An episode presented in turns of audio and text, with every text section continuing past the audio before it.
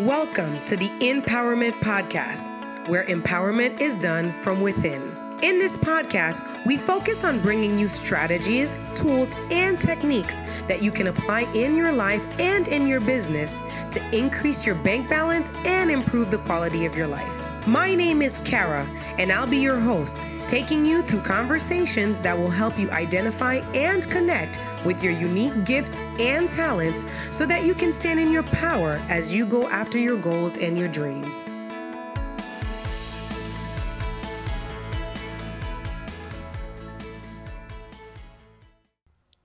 Hey guys, welcome to another episode of the Empowerment Podcast, where empowerment is done from within. I'm so excited to be back here. It's my actual first episode of 2020. And uh, I took the month of January kind of off so I could uh, really get my mind right, take care of myself, uh, do some healing that uh, I started doing at the end of 2019. Um, and I've just been really putting myself in the right state, in the right frame of mind, and, uh, you know, filling my cup so I have something to share with you guys. And so, um, I'm so happy to be back with you guys to pour into you. Um, so, today, what I really wanted to share is uh, my backstory. I was going through the episodes that I've posted, um, and I realized that I really never shared my story here on this platform. I've shared it on other platforms that I show up on, but um, other than my very first episode where I kind of, you know, introduced myself, uh, I really never got in, deep as to how I came about doing what I do here. And so um, I want to take some time to really let you guys into my world. And uh, maybe you'll find some value out of hearing my actual journey getting here. So um, if you follow me on other platforms or if you heard the very first episode, you know that uh, I grew up in Haiti. Um, in Port-au-Prince, Haiti. Uh, I attended an all-girl Catholic school. Uh, I lived a very charmed life there. Um, and uh, when I was 14 years old, my father uh, was brutally murdered while on the job. He was working for a um, coffee company and uh, just stuff that just went wrong. And so we'll leave it at that. And uh, he lost his life. He was 42 super young. And um, so at that time i was 14 my sister was 17 and my little brother was five. And um, I really something got triggered in me that I you know needed to help my mom parent my brother. So I grew up overnight. Like I really became an adult quick. And so, um, you know, that happened. And fast forward uh, three and a half, almost four years later, um, I decided to move to New York.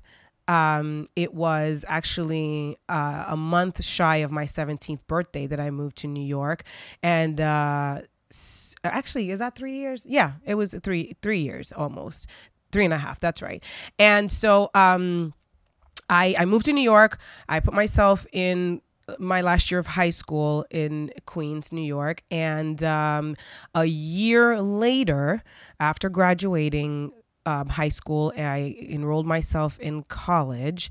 And that very first semester, my freshman year, um, I had this thing called an opportunity scholarship, and it required me to live on campus. So even though the school was about 10 minutes away from my grandmother's house, I had to stay on campus. Well, um, so school started, of course, in the fall, September, and November 17th, in that evening, it was a Friday night, my grandmother was expecting me to come and spend the weekend at home. I had a friend who was uh, coming to visit from Jersey that weekend. And so I didn't make it home on Friday. And my house, my grandmother's house that, you know, I lived with her for that year caught on fire. And she did not make it. And so this was like the second big blow of my life where, you know, I was kind of like, what the hell? Right. And um, what do you do with that? You just kind of have to, um, pull yourself by your bootstraps and really dis- resolve that everything happens for a reason and that you'll figure it out and you know later on i mean that was my reaction because i just did not know what to do with that and so here I am, you know, my grandmother, who was my financial support in New York, um, is gone, and I'm full time in college taking a double major in political science and business management, and I need money. And so um, I took on taking 18 credits a semester, three jobs. I was a bank teller, I was a um, a swap manager's assistant at a car dealership and I was tutoring French to this kid. And so um, I did that for my during my four years of, of college. And my last semester in college, I actually got a really cool internship on Capitol Hill with Congressman Engel. So I lived in DC my last semester, well, Virginia, and I commuted into DC my last semester. That was pretty cool. And um, so I graduated on time uh, with my double major, and um, at the that was about May two, uh, 2004, I believe, and um, right around that time, I also got proposed to. So I got engaged, and so while I was in DC on the Hill, I saw that a lot of the lawmakers, um, they were all, you know, lawyers. They were all, you know, they were no longer practicing law, but they were they were attorneys, and so. Um, I really thought for, to myself that if I want to effectuate change, I always had that wanting to make an impact and change, you know, kind of thing in me. And so I realized that law school was the way to go. And so, and also, of course, you know, I talk a lot. Everybody always said to me, You talk a lot, you should go to law school. And so um, I decided that I was going to go to law school. And since I was engaged and I, you know, had to pay for my wedding, I took a year off and I worked in Manhattan. I worked at a French investment bank in the city as an executive assistant and um, made some money, paid for my wedding, and then relocated to South Florida and uh, went into my first year of law school at Nova Southeastern University out here in uh, Fort Lauderdale in uh, what was it, August of 2005. So I was here, did my three years of college, I mean, of uh, law school. And then um, I graduate law school, I take the bar exam. And right before finding out whether I had passed the bar exam or not, I found out I had passed a pregnancy test, which um, if you understand the legal world, a brand new rookie lawyer doesn't get pregnant, you know, before um, making her mark or, you know, at least a couple years practicing. And so um, my boss was not happy but he couldn't fire me right? And so uh, i and i couldn't quit because i needed the money. And so um, i worked that year um, as an associate at, at, at the securities litigation um, firm. And um, at the end of that year I realized a couple things. Number one, like, holy shit, like, this is what I went to school for. Like, this is going to be my life, right? Like, I went to school and I hate my life. Like, I just did seven years of schooling, studying something, and this is not like, is this it? Like, this is not what I wanted. and I realized I was psychologically unemployable. And so I really could not do the whole working for people thing. But, um, obviously I needed the money, so I stayed. I had my son, and um, after I uh, when I went on maternity leave, and after the three months that I had been um, out taking care of my my baby boy Luke, I just couldn't see myself going back to work and putting my kid in daycare, and so I decided um, to pray. That's what you do when you're, you know, backs against the wall, and so um, I I prayed hard and I got approached at a you know what, what seemed to be random back then, but very much so um, divine order. I got approached by a woman who offered me a facial with Mary Kay Cosmetics at a Target nearby. And so um, I said yes. I never say yes to these strangers coming to my house, but she was sharp. She looked like she had it together. So she came, she did her thing. And by the end of my time with her, I was a Mary Kay consultant because she showed me that, you know, I could really make some shmoney um, from home and I was willing to do whatever that was legal to stay home with my babe. So I didn't want to go to, I didn't want to put my kid in daycare. That was just not my thing. I didn't want to miss my kid's milestones. And so I was like, you know, I can always go back to practicing. You know, I have the degree and whatever. And so um, here I am, I'm selling these products and I'm making money. And one day, um, she takes me this this woman who had brought me into the business she takes me to a meeting where i see this former icu nurse who made $26,000 in one month with Mary Kay. And I was like wait a minute. Like so I have this law degree in hand and this woman is making way more money in a month than I have ever made as an attorney, or I can ever hope to make as an attorney. So I got the vision and I just started grinding my Mary Kay business. And within a month and a half of going to that meeting, I was in the top 2% of that company as a director, driving a free car and, you know, fast forward, pink Cadillac, the whole deal. But what Mary Kay taught me was that I could run a pretty healthy business from home. And I took the principles that I learned in running my Mary Kay business and just put those at, in use in building my law firm. And so my Mary Kay business actually funded my law firm and equipped me to start my practice. And so, uh, fast forward 11 years now, you know, I've been practicing. Um, I started with immigration, then I was immigration and family, and now I found my niche in uh, personal injury, and I've been doing that, and um, and very successful at it with extremely low overhead. And so, um, you know, what I wanted originally was you know money and financial freedom but what uh, what i got was not only being able to have that but also being able to empower other people to have the same kind of life because that's what I was doing with Mary Kay. And now that's what I do with um, the courses that I have that I teach lawyers.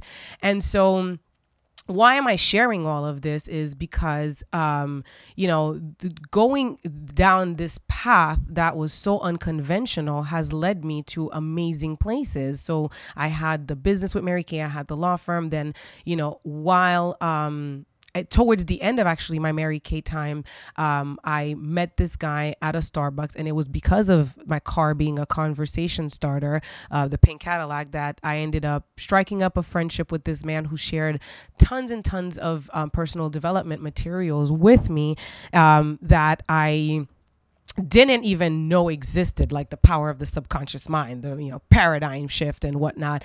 And in diving into that material i realized like oh my god. First of all i didn't know i had a subconscious mind until i was 31 right? And i was like why didn't anybody tell me? But then i realized nobody knows. I mean the people didn't tell me because they didn't know. And i realized also that you know my country uh, you know of haiti people don't know. Like this they're not teaching this stuff in school. And so i kind of got busy writing out what was going to be the content for workshops i was going to teach down there to teach people about this stuff you know the subconscious mind the you know g- gratitude the law of attraction and all of that. And um, the content for that ended up being the uh, content that made up my first book 28000 days make yours count which i published back in 2016 and so um here I am. I I've done all of this stuff and people now are asking me, you know, where can I hear you speak and, you know, all of that. And that also that's led me to not only speaking, doing lives, etc., but now creating courses that I've been teaching online and live and coaching lawyers, especially now taking um, the leap, you know, lawyers who want to do exactly what I did, you know, get out of the rat race, get out of law firms where they're miserable and when they can make their own money and they can do it from home. And so what uh, what I did was I took all of this journey and the, all of these experiences that you know the ups and the downs and the, the all these epiphanies that I had along the ways of different ways that you can do things and packaged it into um, a message that is helping other people do the same. You know, I I created a system basically um, for this firm. Um, where my overhead is nothing you know? I started with a virtual office and it's funny because you know my i made my six my first six figures with the firm with no real physical office. And you know people really think that they need one. And so um it was just my phone my three in one printer. It was my laptop from law school i was still using. And um you know I, I, got my business card i got a few flyers done originally and that's how i started. And um, and i've built this uh, you know multi-million dollar verdict law firm off of just that. And so um, that's you know i wanted to share that just because i think that many times you know we we don't value our journey um and we don't look for the lessons and the direction that our journey has been pointing us to um, because you know we're kind of like this is not how I wanted it to play out. Well, I didn't want my life to play out the way it did originally, but I'm so freaking glad it did.